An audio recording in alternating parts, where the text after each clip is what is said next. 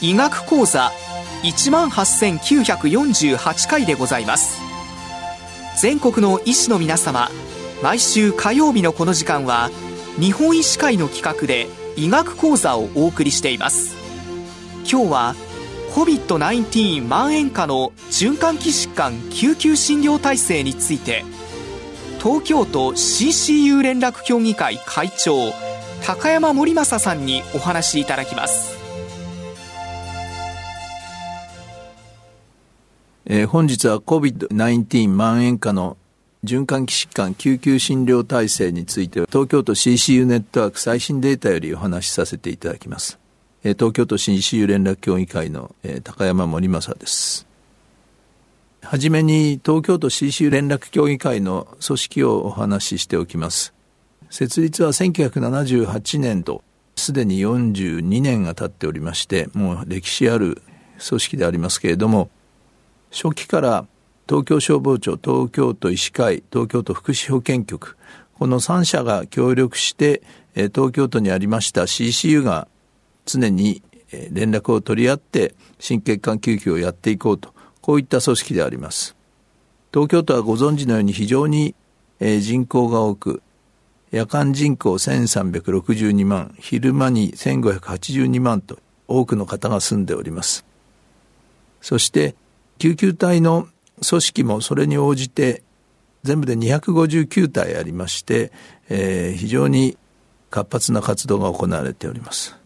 24時間いつでも60分以内に緊急 PCI の可能だというのがこの組織に加盟する最低条件でありましてその他様々な審査をして加わっております毎3ヶ月に連絡打ち合わせ会という協議会を行いましてさまざまな問題点の解決をしております。基本的には直近の CCU ネットワーク加盟施設への搬送ということ、それから直近の施設が受け入れ困難な場合だけ当番施設が受け入れると。こういった組織立てになっております。えー、2019年、東京都の急性心血管疾患73施設への搬送された患者さんの内訳であります。急性心筋梗塞が5750例、死亡率5%、また心不全が最多で6558例、6.3%の死亡率。そして別立てに大動脈解離と新生流に対して急性大動脈スーパーネットワークという組織を作っております。こちらは死亡率がそれぞれ15%、39%。このような非常に高率であります。これらはすべて院内死亡の死亡率であります。さて、新型コロナ蔓延下の東京の心血管救急ということで、はじめに皆様のお考えに入れておいていただきたいこと。これはまず COVID-19 の東京都における2020年3月から感染が拡大してきまして、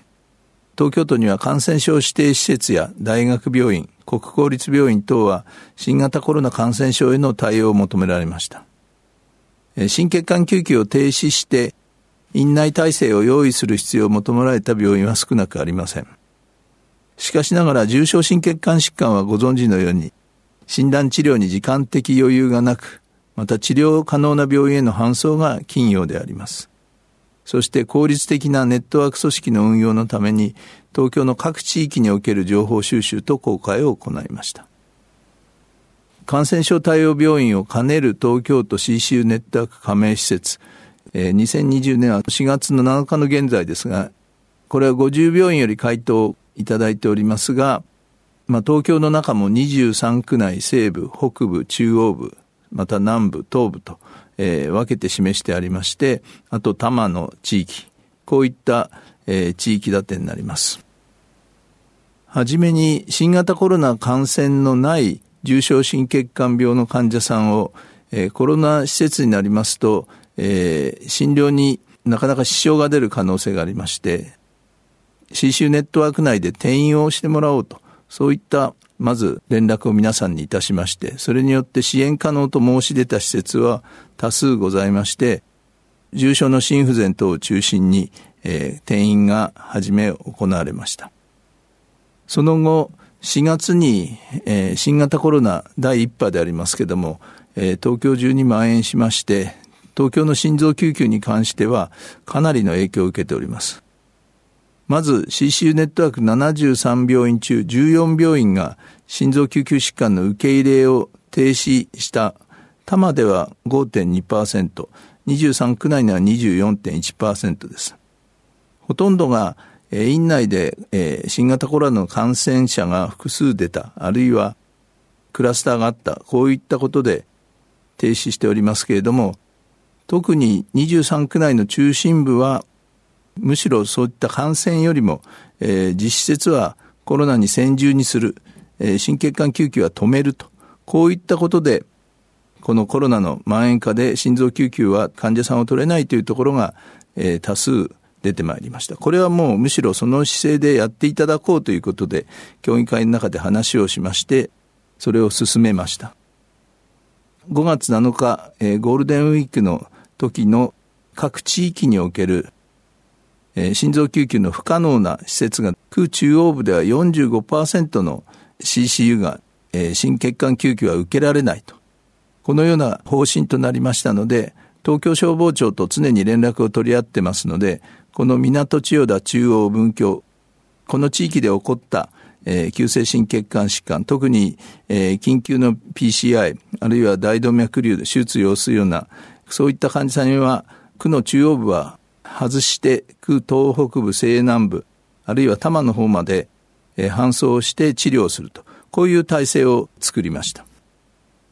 え新型コロナ第1波の蔓延と東京都 CCU ネットワークの一部機能停止をこの東京都の COVID-19 の入院患者数と CCU 機能停止施設数が非常にパラレルに第一波で入院患者数の増加につれて都内 CCU の心血管救急停止施設が増加したということであります。ちょうどこの頃、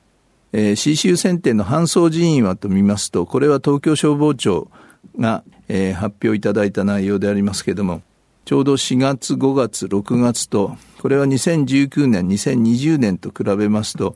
コロナ感染の進行した時期の救急車による CCU 選定した救急患者数は2020年はむしろ12.7%の減少しております。ちょうど COVID-19 緊急事態宣言の期間中、えー、ドコモのモバイル空間統計、あるいは、えー、Wi-Fi 人工統計を用いた活動の人口推移によりますと、3月終わり4月、そして5月連休過ぎまでですね、都内の流入人口が減少しておりまして、むしろこの時期に急性心筋梗塞大動脈緊急症も減少していると、こういった、えー、ことが考えられました。実際、えー、東京都 CCU ネットワークでは、えー、3ヶ月ごとの集計をずっと患者数を、えー、詳細を取っておりますが、えー、2020年は3月まで、そして4月、6月、この時期はこの心筋梗塞の患者数は減っております。世界的にはどうかと言いますと、ST 上昇型急性心筋梗塞に関しては、えー、患者さんの数が減っているという、えー、報告が多数、えー、どこの地域でも報告されている世界的な動きであります。英国ではどうだったかというのをよく見ますと、むしろ COVID-19 感染拡大に伴いまして、心筋梗塞の治療内容に差があったと。えー、つまり、捨て身ですけれども、えー、侵襲的治療、PCI がその日の入院でやられている数がやはり3月終わりから4月に減っていると。それから、非 ST 上昇型に関しては、もっと減り方は顕著だと。こういうふうなランセットの、えー、報告であります。感染拡大にして捨て身にどう対応するかということ、これに関しては、まあ、欧米でも、えー、これは CCI のまあ、提言です。そして日本でも、えー、ちょうど日本心血管インターベンション学会が、えー、感染対策をしながら、えー、心臓カテーテルどうしたらいいか、こういう提言を示しておりまして、改定されながら最近に、えー、来ております。ステミエの対応に関してはやはり病院の方針体制、COVID を優先するかどうか、それから ICU、CCU 体制をどうするか、また PCR 検査がどこまでできているか、また家庭室の装備として陰圧とか心臓専用、こういったものがどこまでできているかによって、また医療従事者の安全確保を、見ながらやっていく、こういう方針が各施設で、情報交換しながら図られました。東京都において急性心筋梗塞による緊急入院患者数の減少についてその成因をどう考えるか。もともと急性心筋梗塞は急性干渉抗群プラーク破裂によると起こるというふうにされますが、破裂が減少にしたかということ、それはまあ、ちょっと考えにくいと思います。むしろ東京都の基礎人口の減少、隣接県から通勤者が減少する。また、寿司詰め通勤の明らかな減少がありました。えー、また、都民市民の行動の沈静化、特に夜繁華街、飲食街での飲食が激減したことは、実際行動に現れる結果となったと思います。また病院全心停止が増加したという欧米の報告もありますが、東京都に関してはこの報告は出ておりません。一方、えー、もともと東京都に仕事として朝夕の通勤があった方が、その隣接県で、えー、心筋梗塞を発生してそちらで多く起こしているかどうか、これに関しては全体の調査が行われてないんで分かりません。一方、大動脈緊急症、大動脈、えー、乖離並びに、えー、新生理の破裂に関して見てみますと、東京は大動脈スーパーネットワーク事業というのを行っておりまして、24時間いつでも大動脈瘤の手術ができるのを、これを大動脈重点病院。一方、24時間毎日は無理だけど、相当のところをできるという、これは審査をして決めておりますが、こういうスーパーネットワークの組織がどうであったかということをお話しします。まあ、重点施設が、えー、重点病院が15施設、全曜日24時間常に可能、支援病院24施設、このようにありますが、東京都2019年1月から12月までの1年間の症例数を見ますと、重点病院15施設に1118例の大動脈緊急症が入院して、各病院、まあ、平均74例ということになりますが、全体の54%です。支援病院は、えー、24施設582例で、各病院あたり29例ということになります。合わせて2055例という非常に多数の、えー、患者さんが東京都では大動脈緊急症として発症しております。一番多い、えー、私どもの施設ですが、緊急大動脈症2019年には年間178例、えー、緊急で入院して治療しております。さて、この緊急外科手術と院内死亡率、これを見ますと、A 型乖離、緊急手術は時間が遅くなるともう手術できません。えー、多臓器不全等が起こってきて手術できませんが、また B 型乖離は手術対象には基本的になりません。A 型乖離に関しては手術できれば死亡率は9.1%ですが、手術まで至らないと66.2%が死亡します。同じように新生瘤の破裂も手術できれば23.8%の死亡率、えー、手術にならないと67.8%と、こういうふうに非常に多くの患者さんが手術できないと死んでしまいます。新型コロナ感染症重症治療と寝台血管救急集中治療うまく住み分けないとえー、CC が心血管救急を継続できなくなってしまいます。まあ、これは病院の方針でやられている場合、それから新型コロナ感染で機能ができない場合、どちらもあります。今申し上げましたようにタイムリミットがあって、心原性ショック心停止は待てません。心筋梗塞はできるだけ発症後2時間以内、遅くとも4時間以内に緊急のカテーテル治療、大動脈に関してはできるだけ12時間以内に手術をできるだけ早くしたいというのが実情であります。現在、東京都の、えー、心血管救急停止の病院の状況であります。かなり、えー、9月から見て12月は非常に多くなり、回復はしてきておりますが、日施設は、えー、都の方針でストップしておりますけれども、合わせて8施設が、えー、心血管救急を停止しています。まあ、東京の中も23区内西部、北部、中央部、また南部、東部と、あと多摩の地域、こういった、えー、地域を常にチェックして、各加盟施設にはお知らせしております。最後に我々の榊原記念病院の現状をお示ししますと、緊急入院の数、救急車の来院です。えー、12月の終わり頃からどちらも増えてきて、ちょうど2020年、2019年に比べて1月のお正月を過ぎて非常に患者数が増えてきて、えー、溢れるようにベッドがちょうどなくなっています。これをまとめますと、東京西部の心血管救急に関しては、救急診療は年末から増加したが、年始休み明けから特にひどく患者がむしろ押し寄せてきています。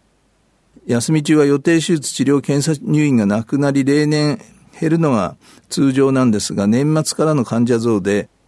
迫して何とか乗り切ったという状況であります。現在、えー、患者数に関してはオーバーフローしておりまして、これは看護師の夜勤体制を厚くする、あるいは、えー、IC 重症病棟も空きを作れず綱渡りしてますが、外来からの入院制限に入っております。まあ、先送りして予定手術検査等を行っているのが現状であります。えー、救急外来の来院経路の、まあ、受け入れで困難で当院に回ってくる初診患者がむしろ増加しておりまして、他の救急病院が受け入れられていないということが一つあります。また通常は当院には来ないような特殊な合併症、他の疾患の、えー、重大な合併症を、えー、持っているような患者さんも回ってきておりますし、また心筋梗塞に関してもすぐに使用できず治療のタイミングを逸するケースも出てます。まあ、切羽詰まった状況に追い込まれ、これは当院だけではないと思いますが、えー、今後、このちょうど公社都立の病院がストップしておりますので、今後さらに厳しくなると、そのように考えております。えー、対策のやはりこの遅れですね、全体的に対策が遅れたことが非常に大きなタイミングとして難しい事態になっているとコロナに伴う医療崩壊に関しては、治せる多数の患者さんから実施できる医療の機会を損ない多数の犠牲者を生む可能性があるんで、できるだけ患者さんの、えー、都心への集中を止めていただくということが、これが一つのもう大きな手段ではないかというふうに考えております。以上です。今日は COVID-19 蔓延下の循環器疾患救急診療体制について、東京都 CCU 連絡協議会会長、高山森正さんにお話いただきました。